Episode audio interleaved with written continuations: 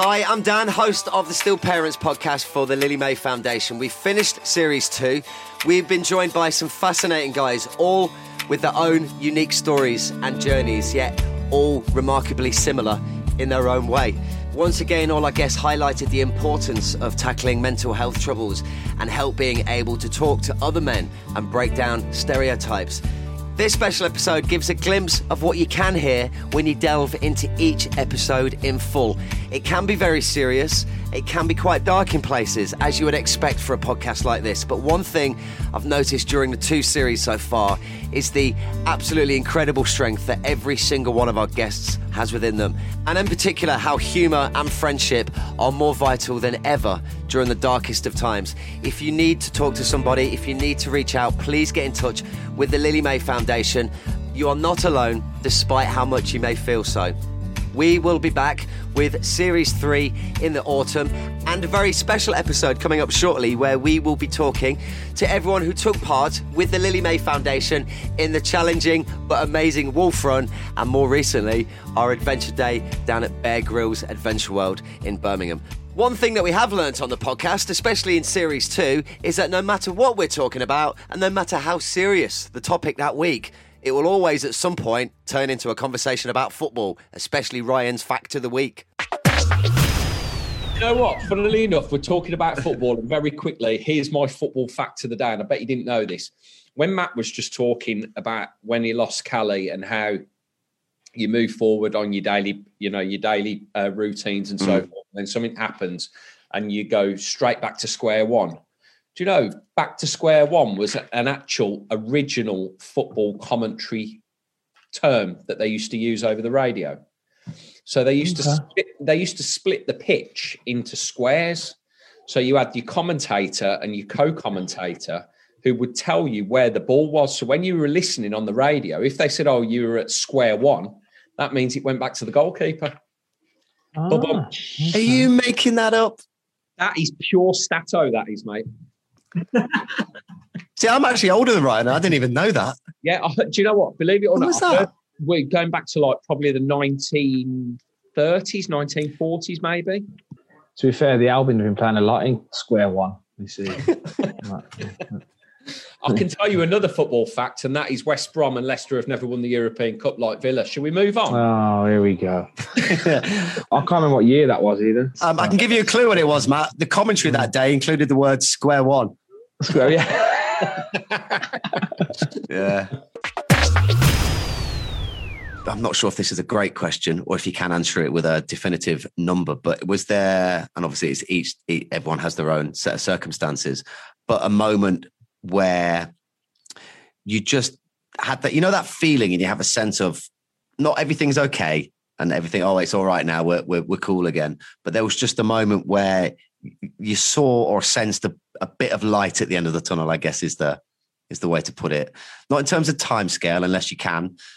Uh, um, that's a really that's a really good question, actually, Dan. That is, that's a that's a, a very thought provoking question because we had a miscarriage after we lost Lily, probably what three or four months after losing Lily, and at that point, you didn't, you couldn't to the to the outside people that were looking in. Yes. I always thought that they were looking at us thinking failure, but from my perspective and Amy's perspective, it was never about failure. It was it was just shit. It was just devastation all the time. Yeah. And I think just having the, the, emotions you're feeling at the time, you're gonna it's maybe gonna automatically put a negative slant on your your, your psyche. You know, so you yeah, that failure to, thing is just from you know it's there, isn't it? I used to feel I used to have a, a feeling in me that that I never really told many people is that I felt that people were looking in and thinking that we had failed them.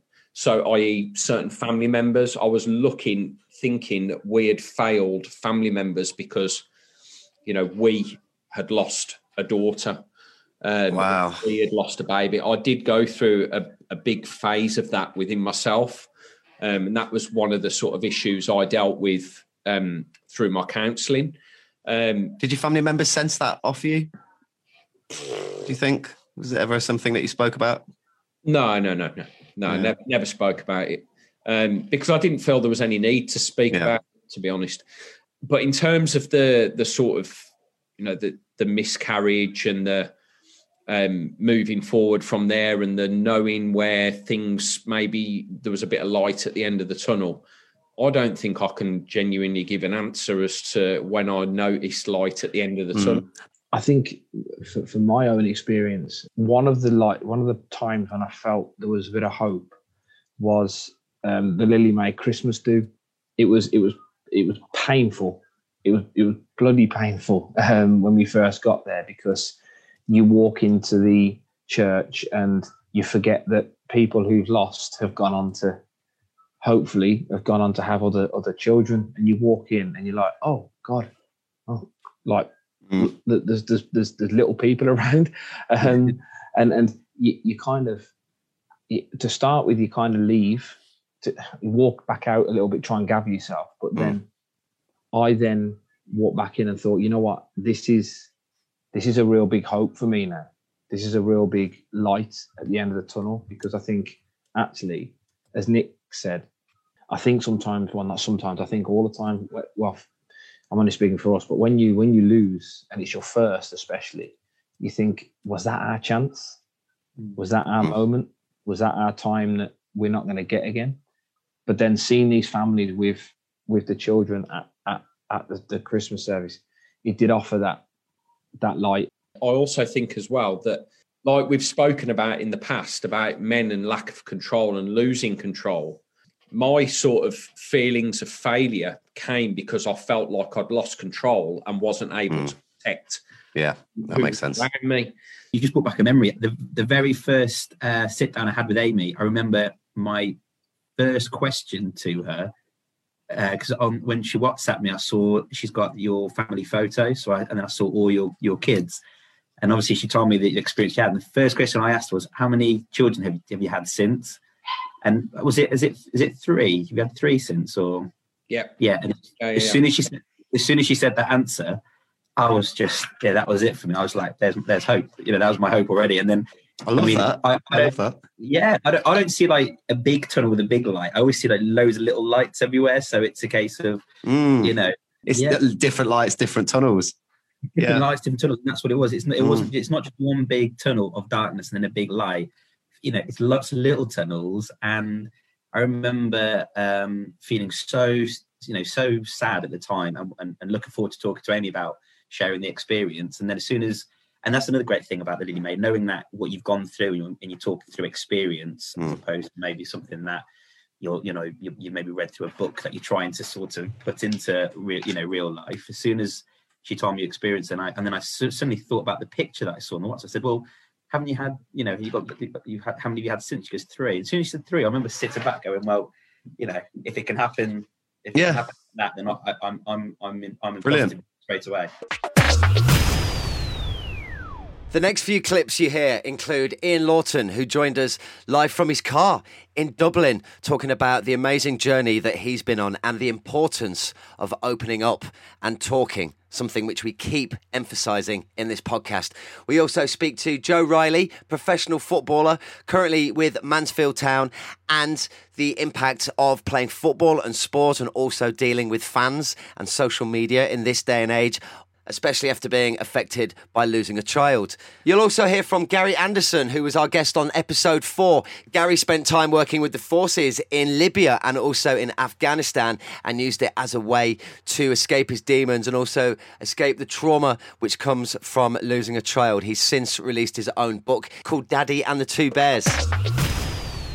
I learned of a bereaved fathers group. Uh, there's an organization in Dublin called the Little Lifetime Foundation that um, provide uh, sort of therapeutic services for for uh, bereaved parents in the aftermath of infant loss. And um, I had learned about them back in 2011, but really didn't make any inroads um, to to contact them or anything like that. But I was aware of them. So I may have followed them on Twitter. I don't know, but Mhm. uh, something popped up on Twitter saying a, a dad's only meeting. I saw dad's only in capital letters, and I thought, oh, that that's something I should I think I should go to because all all the group meetings before were always the partners would go and I you know I just thought group therapy Jesus no yeah. thanks you know particularly going as couples and but they put what I've since learned is that they ha- had been putting on uh, couples meetings and what they noticed was that at these meetings dads were just there to support hmm. their wives and partners and rarely, rarely spoke. So, very astutely, the people who organized it said, I think we need to get the dads out of there. I shot them off an email looking for directions and where were they and where what time things were on and stuff like that. And when I sent that email, I just started bawling crying because something felt something just sort of released a little bit. And then I got the reply. And I remember pulling up outside the place and being terrified. I mean, I've got anxiety issues anyway, but this was like, it was turned up to 11 and 12, 13. It was just insane. And this, the sort of fight or flight response to just get the fuck out of there. Excuse my language, but to get worry. out of Don't there. You worry. You can swear as much as you want, Ian. It's fine. Sorry. You can swear as much as you want. It's yeah. Okay. Thank you. Don't you worry. Um, and to be sitting outside their premises, and it was, it was just getting realer and realer and realer.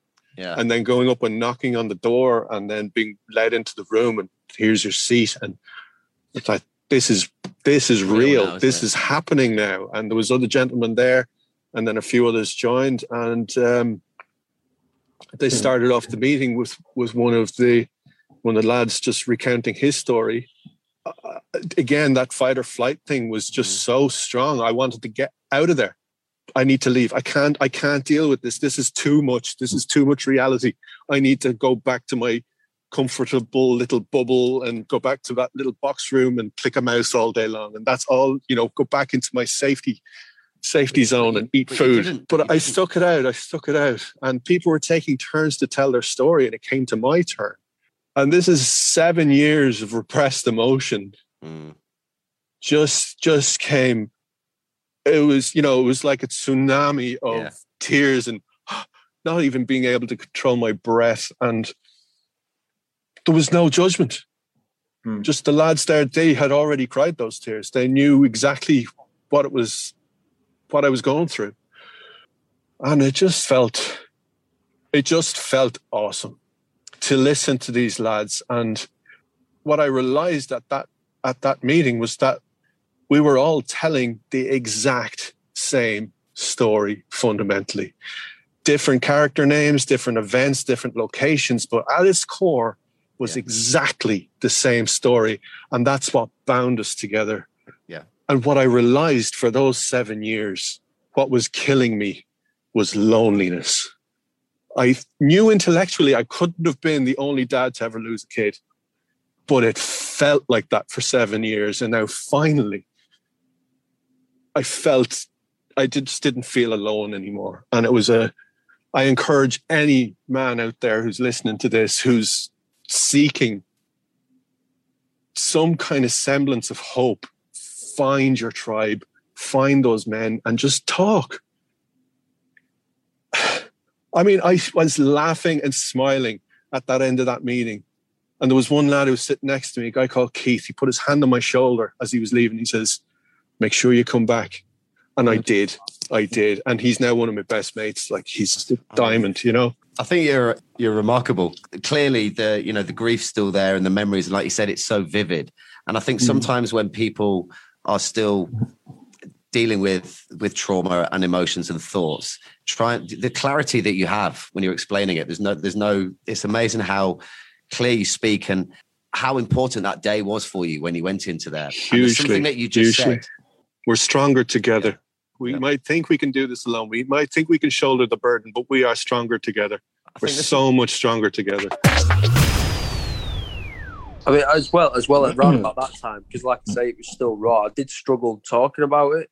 Yeah. So I remember, like, just straight after, uh, well, after Lee, I remember I used to have a car school driving to Shrewsbury, so it was like four of us. Good, really got on with all four of them. Great lads, and I never like first time getting in the car after it happened. I never even spoke about it. it was like, oh, you're right, Joe. Yeah, yeah. And I, I, to be honest, I don't think they wanted to. But Mm.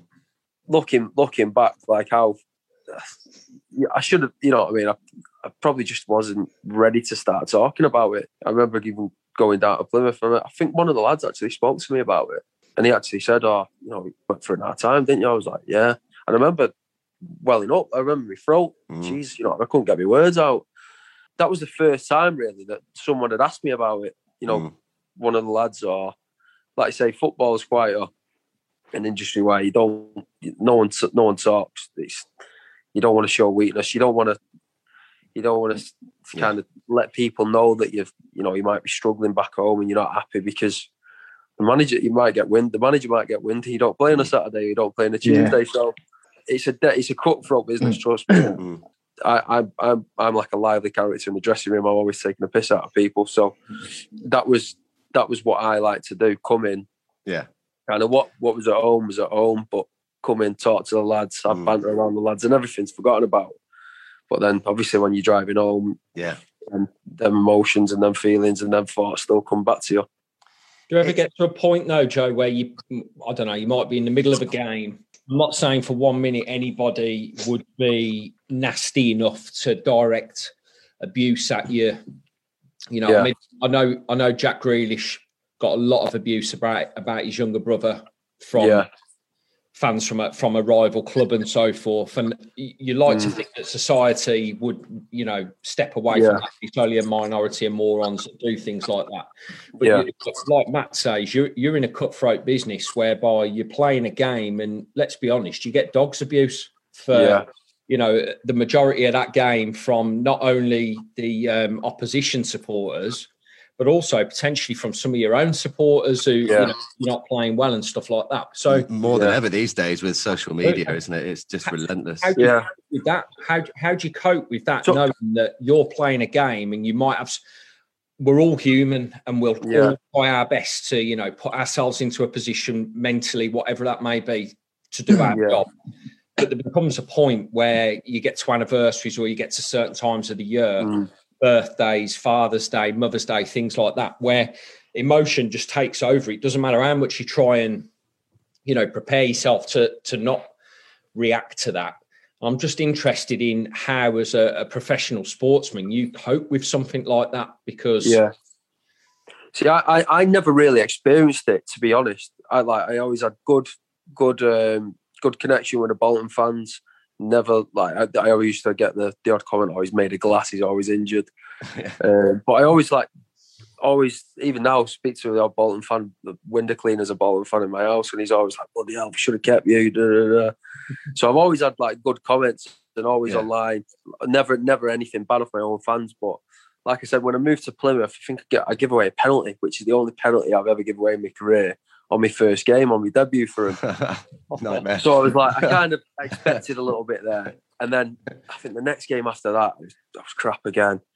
So I was like, oh my God. And then I started getting a bit of abuse. Mm. I remember like looking online. My missus is big on like Twitter and Instagram. I was getting a little bit of abuse. So obviously, that's I think that's then when uh, just before that probably is when I started, you know, reality setting about okay. about everything with Leo, and then start getting a bit of abuse. And you, you're sens- you're a little bit more sensitive to everything. I think on top of that, a- a- Yeah. anyway, Of course, yeah. Mm. So I found it. I found it tough. I remember.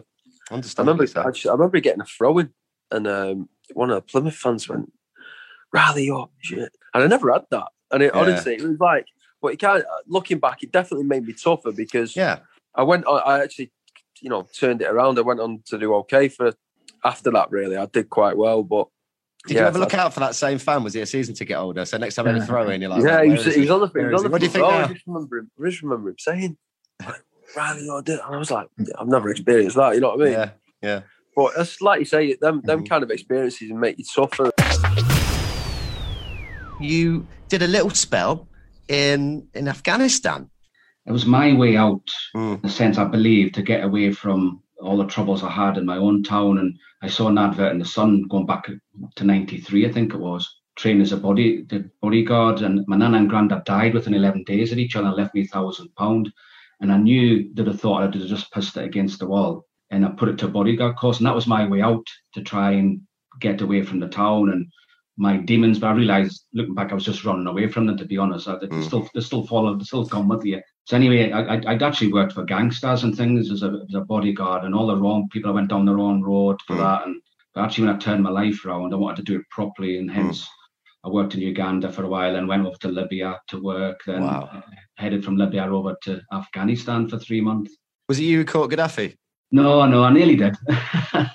when I was working there, I, I was actually working in the care industry as well. I was working with kids who'd been abused, so I was I was Mm. trying to almost do half and half. But I was almost at that time because my mental health, I was embarrassed as well, even to say I was working in care with kids because I perceived that as soft and weak. Um, Oh, okay. This all goes back. Sorry to jump in. This all goes back to what you were saying earlier. Just the the impressions, you know, and the way that you learned how to deal with emotions from that young age. Yeah. Because there's absolutely nothing to be embarrassed about. Also, that it's quite old school, isn't it? The soft side. It's okay. You don't have to just be hard. No, I, I, I made myself so far male dominated in the sense to not look at any sort of soft side or weak Mhm. side to me. And it was almost, it was just uh, visage, really. That's not Mhm. who I am, but I become, I lost who I was. I became a chameleon, to be honest. I Mhm. just, I knew how to fit in, uh, but then I lost my own identity then. Yeah. I hadn't a clue who I was. How did you get that back?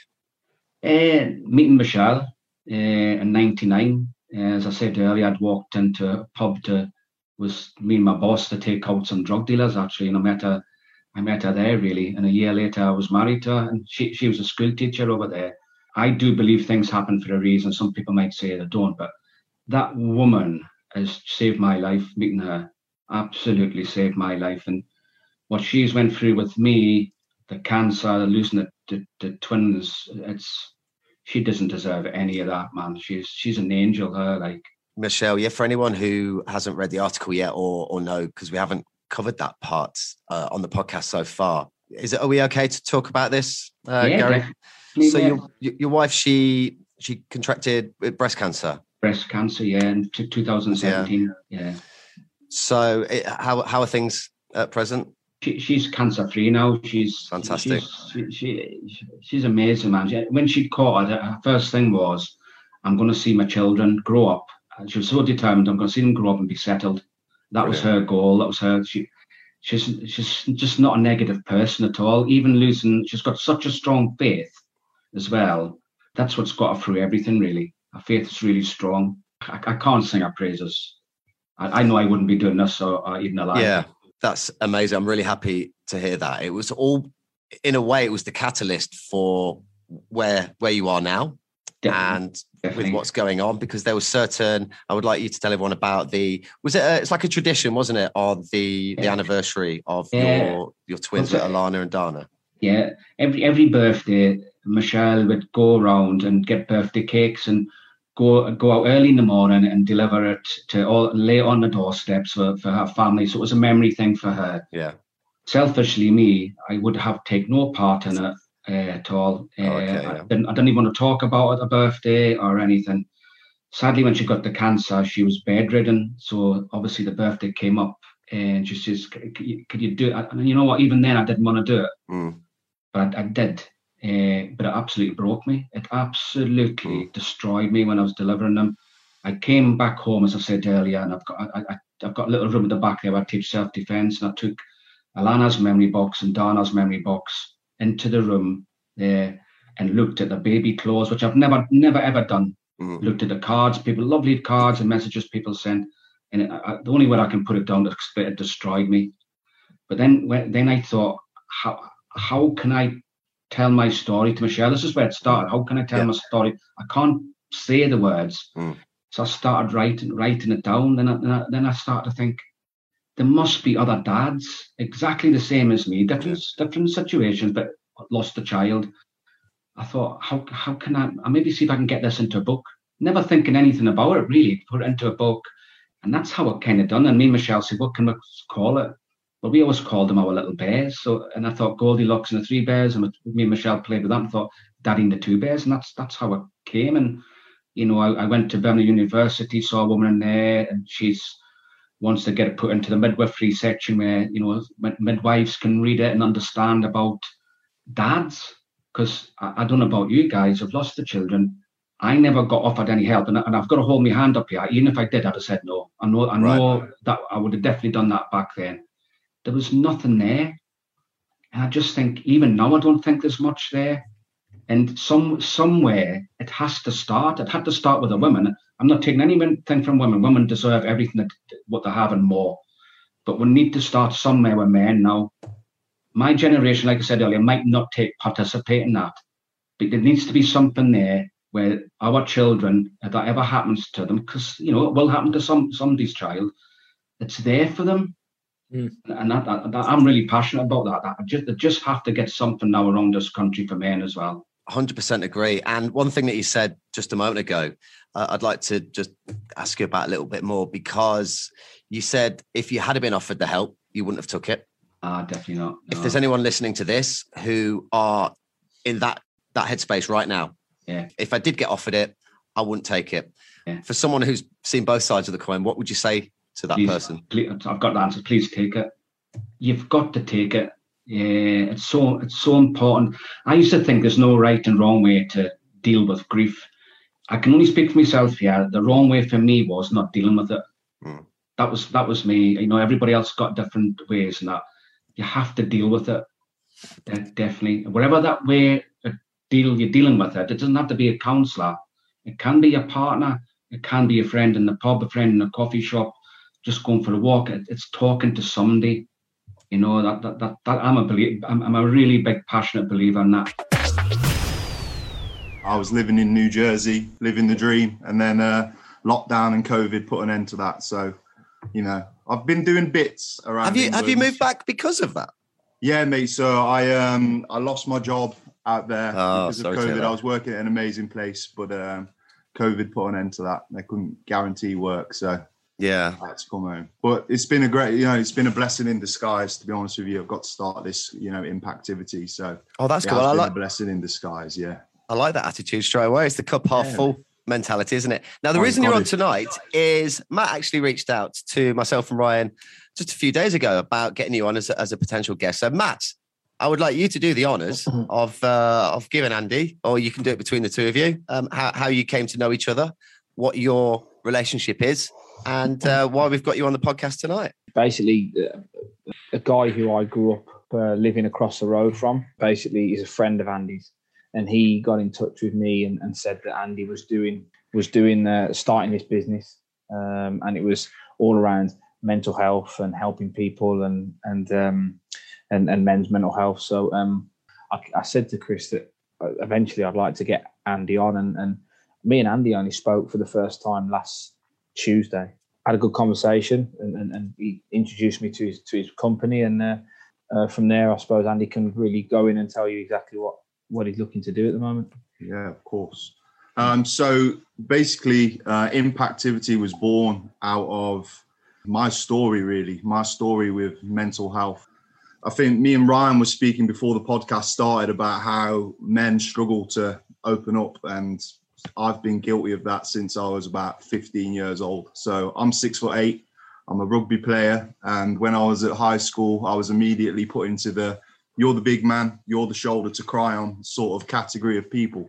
And when you're young and you're going through, I don't know, any sort of stress, I feel like you'll listen to any guidance you're being given by older people.